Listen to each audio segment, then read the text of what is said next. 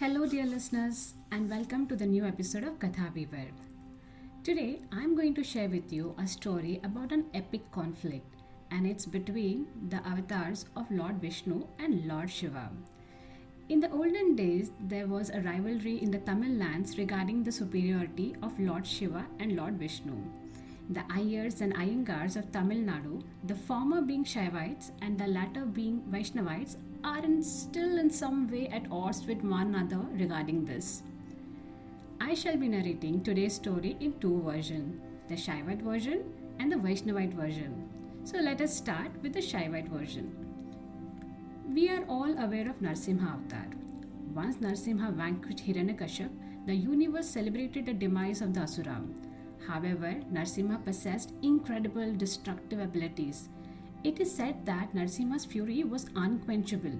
The half lion, half human avatar with eight hands was threatening to rip apart everything in the cosmos. This sent shivers down the spines of every divine being and others.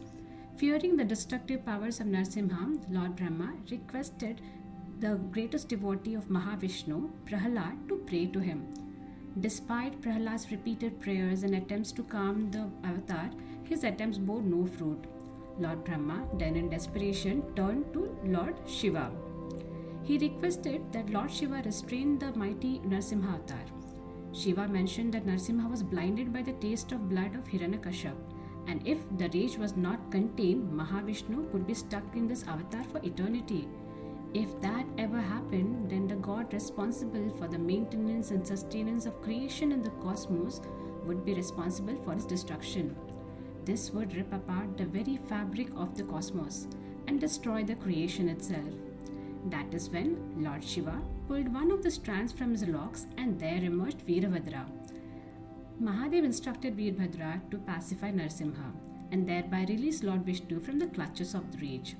When Veerbhadra approached the enraged Narsimha, he asked the avatar to calm down. However, Narsimha was in no mood to listen and instantly attacked Veerbhadra and pinned him to the ground. This enraged Mahadev and he sent another avatar, Sharab, who was more ferocious than Narsimha. This avatar of Mahadev had the head of a fierce bird and the body of a lion with wings that could cover the light from the sun. It at once pounced on Narsimha with a sound that could send shivers to all the lokas. The battle looked fierce and menacing. Narsimha, however, wriggled out of the grip and began to attack Sharab. Sharab had the advantage of flight and it hovered over Narsimha as though to mock him. The tussle then ended when Sharab held Narsimha between his claws and flew very high in the sky only to drop him down. The drop had a calming effect on Narsimha because his wrath subsided, thereby ensuring the continuity of the universe. Now I'll share the Vaishnavite version. This version continues from the point where Sharab and Narsimha are flying through the air. Narsimha's avatar had no wings, so he transformed into Gandhabirund, a wild bird with two heads and divine powers. Sharab was no match for the bird's strength and ferocity. For 18 days, Sharab and Gandhabirund engaged in a ferocious conflict. On the 18th day, Sharab was vanquished, and Gandhabirund eventually calmed down as well. Narsimha's fury was ultimately subdued. It is said that, as a mark of respect and for accepting the superiority of Gandhabirund, Sharab removed his skin and gave it to him. So, friends, that's the story of the avatars of Lord Vishnu and Lord Shiva.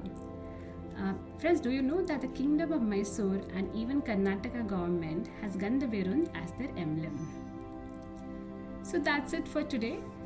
Thank you for tuning into Katha Weaver. If you like our stories, please do share with your friends and family. Thank you. Bye.